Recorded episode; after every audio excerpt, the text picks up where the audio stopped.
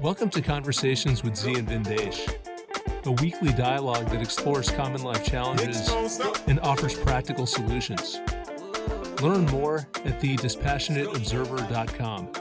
That's T H E D I S P A S S I O N A T E O B S E R V E R dot com. Welcome, everyone, to Conversations with Z and Vindesh.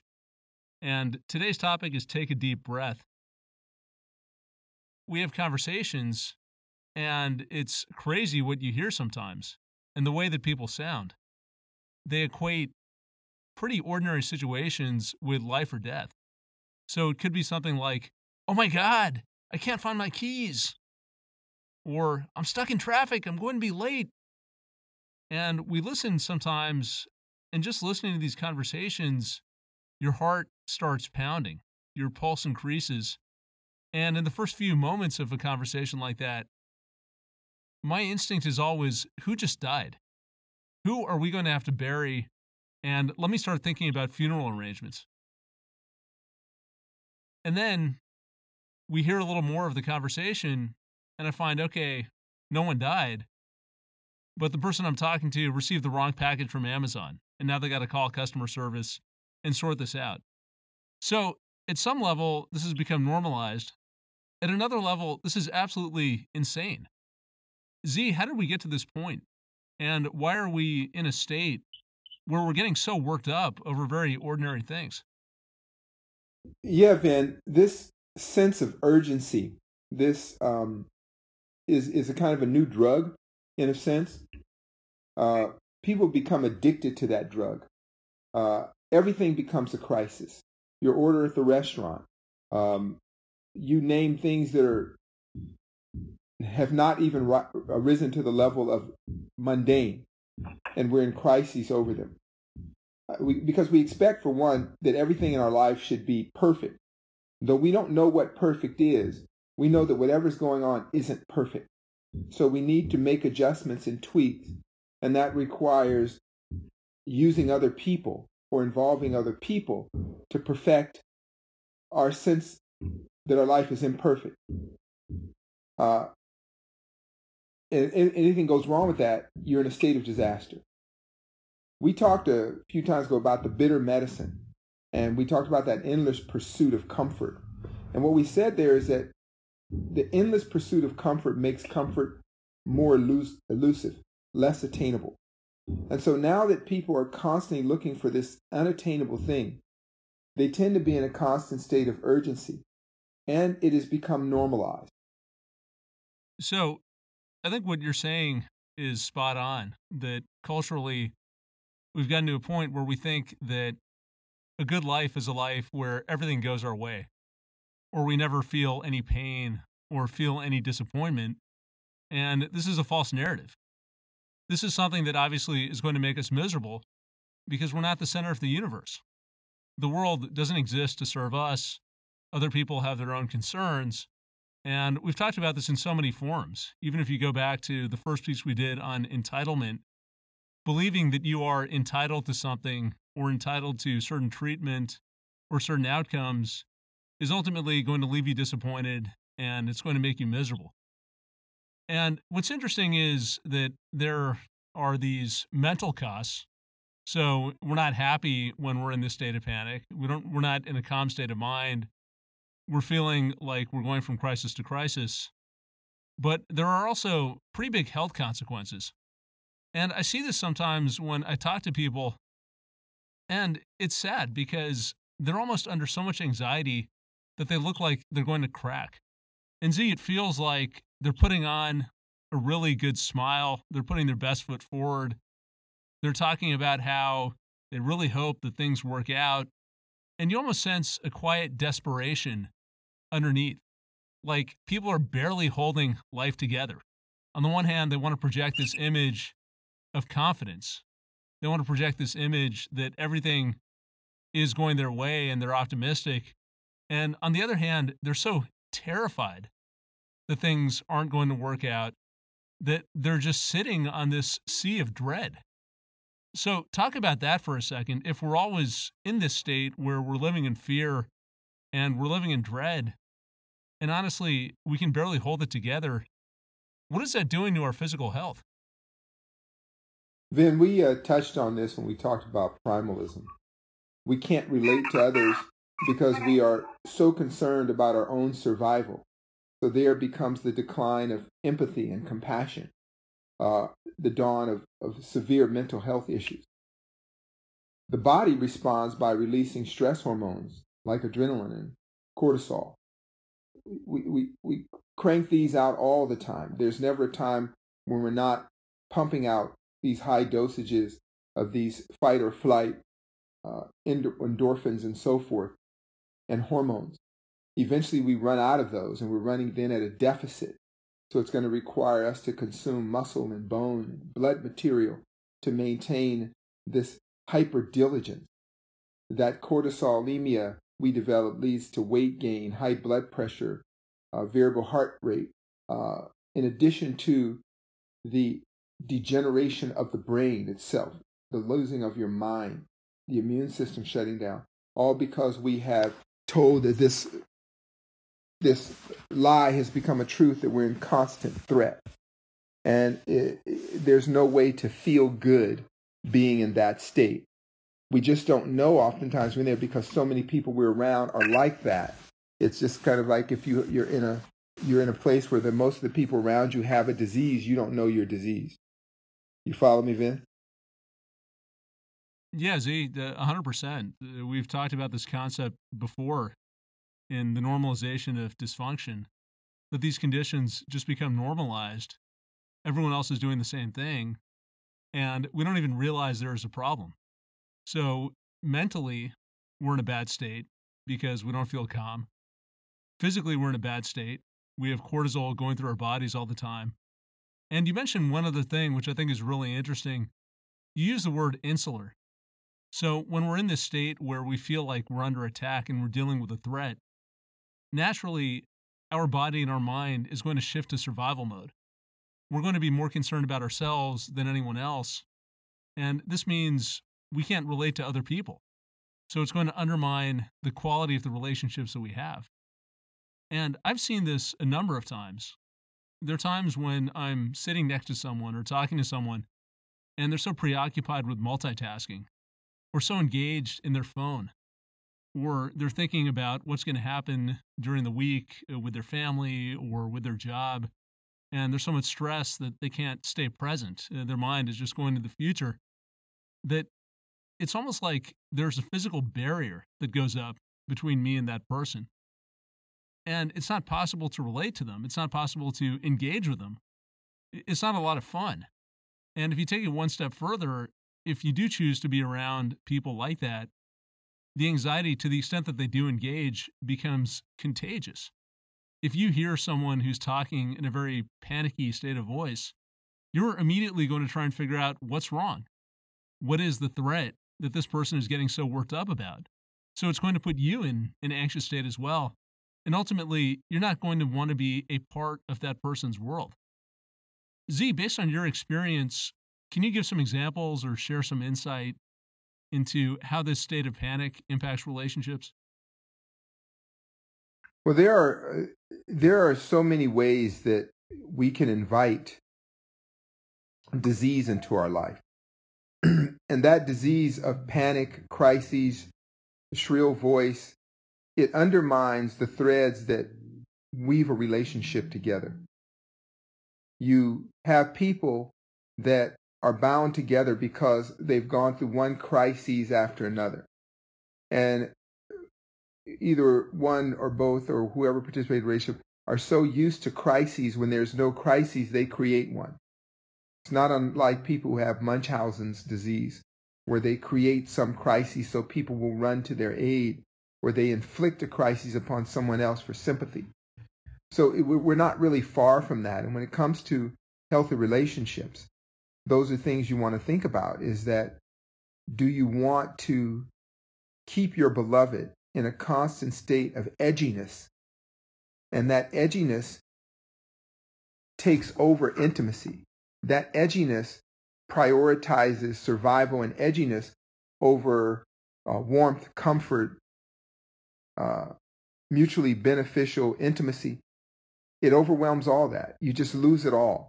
Um, so I, I talk to people on a regular basis who they complain that their partner doesn't listen to them anymore. And as we get into the deeper into the conversation, you realize that they constantly discuss one urgent thing or one crisis after another where even as I work with them, I don't really want to listen to them anymore. I want to prescribe them something or suggest that they go see someone else because I'm at a point where just listening to them is starting to undermine my immune system.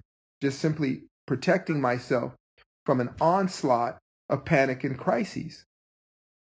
And I'll go on to say that this syndrome, this cry wolf syndrome, is definitely something that not only undermines the individual's health, but it undermines your social health. And as you said, it contagious. If people know you're walking around with a contagious disease, they're not that enthusiastic about being around you then. This crisis, panic, one thing after another is uh, is is basically like cyber Ebola. Who wants that? I think that there's a really insightful point that you brought up, which I want to hit on for a second, which is when we're dealing with people who are always in a state of panic, who are always crying wolf, we just don't have the capacity to pay attention. We can't pay attention because we don't want to be anxious all the time. It's a survival mechanism. We're protecting ourselves. And it's interesting because a lot of the communication problems that come up, if you think about couples who say, oh, he doesn't listen to me or she's not listening to what I'm saying, maybe they want to listen, but they can't listen. Maybe they've heard you cry wolf so many times over the fact that the restaurant has messed up the order or there's some incorrect charge in your credit card statement that you just can't deal with that. It's too much of a drain of your energy, of your spirit.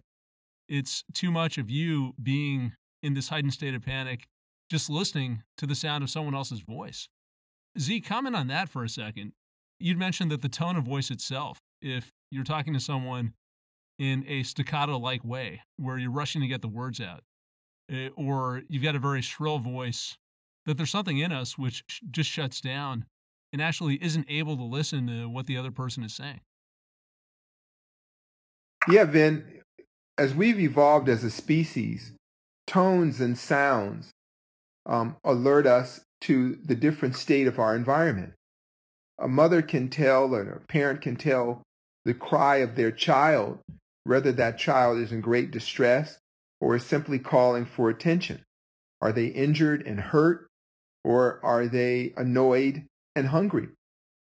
Then as we evolve, we can listen to a friend over the phone, a loved one, and we can tell by the hesitancy in their voice, the cracking of the voice, whether something is wrong or not.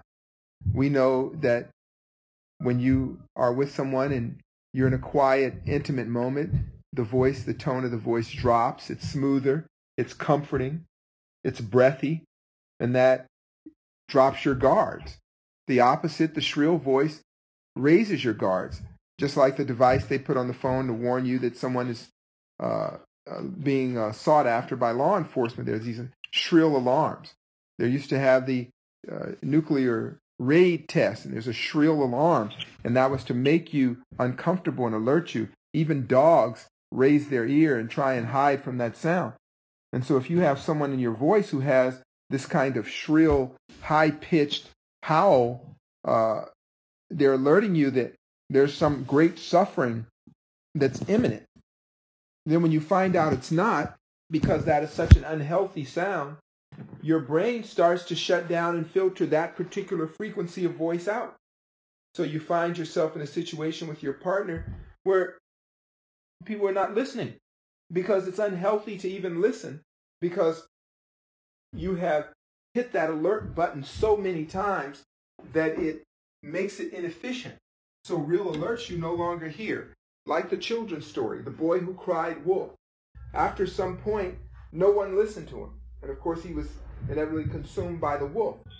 The wolf that we're letting in are the things that destroy our life when we do that. The real wolf isn't there, so we've made up these wolves. Eventually, your conversation is, is, is very guarded. You know that person's calling you and you dread hearing from them. Or you immediately want to know, without any small talk, are the children alive or dead? Has the world ended? Has an asteroid hit our world and the tsunami is just about upon us? So let's get that out of the way before we even talk about the weather. The reason we end up in that state is because that person now has marked your hearing, your, your, your auditory cortex with this is a dreadful person. This is the bearer of bad news. And if that bearer of bad news happens to be a loved one or, or God forbid, your partner, just imagine what that's doing to your relationship. Your blood pressure goes up, your heart rate varies, your cortisol dumps, all wondering what this person will say. That probably isn't your ideal mate or partner at that moment. So we have to be very careful when we cry and howl wolf. Uh, we have to be very careful at what those are. A simple solution that, that I put forth with people who have been struggling with this for a while is to color code the crises metric in your life and start with the most horrific thing in your life you could imagine going on. And that represents code red. And code red is the panic, the crises, the world ending mode. And then work your way backwards from code red all the way to a nice, cool code yellow, so to say. And say, what are the things that are manageable? They're not that big of a deal. Uh, most things really aren't that big of a deal. Most things are inconveniences. Uh, and the more comfort you seek in your life, the more you want to immediately remedy discomfort the more you want to edit the world to shape your needs. And that puts you in a much more uh, fragile position. So you can enter crises much more readily when you've been striving to edit the world to fit your whims and, and, and, and needs of the moment. So to undo that, you want to think about what things in my life would really upset my life and destroy my world. Those are the priorities. Below that, there are things you tend to as part of the normal goings on of the day. You follow me, Vin? Yeah, Z, it's funny. It reminds me of an experience I went through maybe uh, six or seven years ago. I had to get my appendix out. So I woke up one day, I had a lot of pain. It just got worse and worse. And my wife, who's a doctor, came back at the end of the day and saw me, and she was pretty sure she knew what was going on. So she took me to the emergency room. And being a doctor, she knows how to work the system. So they had me fill out a form. And part of the form was on a scale of one to 10, what is your pain level? So I think I put somewhere around a six or seven. I mean, I felt really bad. But to me, a 10 is you've been shot in the head or you're someone's poured gasoline on you and you're on fire and you got to put that fire out. But she looked at this and she said, a six or a seven, this is ridiculous. No one's going to take you seriously. 10, 10, 10. So we marked everything 10. And that's really just how we've been conditioned. That's how our society operates. We treat everything at the maximal level. And we really have to deprogram ourselves and decondition ourselves. And I think what you're saying is one way to do that, where if we start with the worst case scenario, and we color code that as a red, that gives us some perspective and some marker to say, okay, maybe things aren't going my way, but it's really not that big of a deal. And it's an inconvenience. It's not something that's uh, fundamentally going to destroy me. One of the things, Z, I want to talk to you about is the breath. Because when we get into the state of panic, it impacts our breathing. Breathing becomes shallow. And just by controlling the breathing, a lot of times we can reduce the anxiety. So if we go into the state of deep breathing, of pausing, of increasing the space between our thoughts and our words, we get our body back in check. What is your advice around the breath? How can we use that so that we can function in more of a calm state of mind? Well, we've covered some of this in the Qigong, and I, I, I won't get into that here. Uh, maybe at some other point we could get into that. And what I share with people is you don't have to take a extensive course in, course in breathology. Understand what's happening when the voice is strained. Our voice is a construct of basically breath moving through our vocal cortex, creating certain vibrations that not only express words and sentences, but also the temper, temperament and tone of the moment, urgency, calm, how serious something is, um, depth. And it's one of those things that we miss when we text each other. We don't really get a sense of the person's humanity. But we've evolved to listen for breath patterns.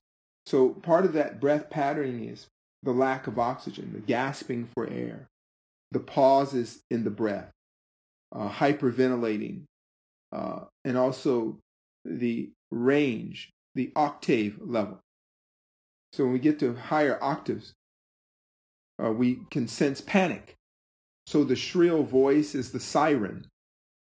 Oh no, oh no, dread, dread. The smoother presentation of the voice is comfort, soothing. Uh, rockabye baby, hello lover, or whatever it is. The other is run, get out of the way, imminent death. So you start thinking about how you, you your breath is creating that. And a simple tool, in addition to creating a metric of crises in your life, from the worst case to the best case thing, is pausing.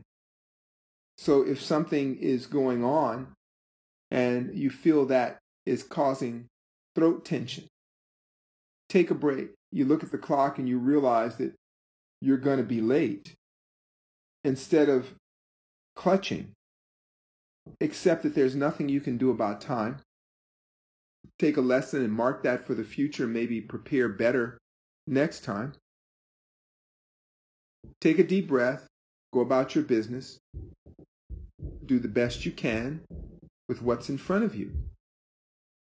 And take the moment of stress that was invited into your life as a learning opportunity to try different techniques, not filling your schedule, not getting used to the last minute shock of adrenaline that gets you going. And also the general priorities in your life. What what again, we we talked about this. What's important? What's really important? And you will find that there's not really that many things that are that important. You'll also be able to pause the breath, clearing the mind, and you see how things are related. That at the restaurant, the waiter had no personal grudge against you because the order was a bit off. Or that panicked person in traffic that is going insane and beating their wheel and, and trying to get ahead of you has no consciousness of you. Their life is in disarray. And you, by taking breath, have a chance to join them in that disarray or let them go about their life and you go about yours. So, a simple technique is the pausing, the pausing of all action, and learning the narratives. Um, I just need a moment. I'll be right with you. Those sorts of things you could say that allow you to pause and also pause the event that you're involved in. Um, turning away from urgent crises geared people. Uh, this is a contagious disease because they will be panicked and upset and in a hurry, and it will cause you to be panicked and upset in a hurry. Uh, somebody is running late and they're having some sort of uh, hangry, glycemic food craving and they're yelling and screaming, tell them, hey, go on without me. I'll join you later. Because don't get caught up in that. If somebody is complaining about how everything isn't working out in their life, kindly say, oh, something just came up and I have to go. So that you don't get caught up in that. Then you're holding your breath, you're going into oxygen deprivation, and you're introducing then real crises into your health. So again, uh, managing boundaries, very important when it comes to dealing with people of that temperament. But also in your own life, being aware of the things that are triggering you to behave, and though it's normal, it is not healthy, nor is it holistic, nor is it sustainable. Maybe we can take this time and just summarize the conversation because we've covered a lot of ground. It's been interesting when I think about our discussion we've touched on so many of the topics that we've covered in the past. So we've touched on entitlement and feeling entitled as a reason why we get into this state of panic. We've talked about primalism and the primal responses that this triggers. We've talked about concepts like is it worth it? And just asking, what difference does it really make if we're stuck in traffic? Or if the waiter screws up our order, how does this impact our life? So I think just creating a greater awareness of our tendency to get into this panic state is always the first step towards remedy. And it can help us physically, it can help us mentally. As we've talked about, it can really help us sometimes in relationships. So take that deep breath. Learn to discriminate between things that are actually panic inducing, that are actual crises, and things that are more just inconveniences. And if we have the wisdom to distinguish between the two, we can use the pause, we can use the deep breath to pull back, calm ourselves down, and flow through life more easily. So, Z, any final thoughts? Well, all I can say is that is that the pause, the breath, and creating the diagram or yantra of your life of what's important, uh, prioritizing crises, you'll find that there are very few actual crises in your life that are going to rip your children away from you or uh, debilitate you in some way, devastate your life. There's not a lot of things. So, a lot of the panic and dread is something that we're creating, we're inviting in, we're inviting the real wolf into our life while we're crying wolf to gain attention. If you enjoyed the show, please consider leaving a review on Podbean, iTunes, or your favorite podcasting app. Every five star review allows us to share more unique and insightful content. Learn more at thedispassionateobserver.com. Thanks for listening, and please tune in again next week. Peace.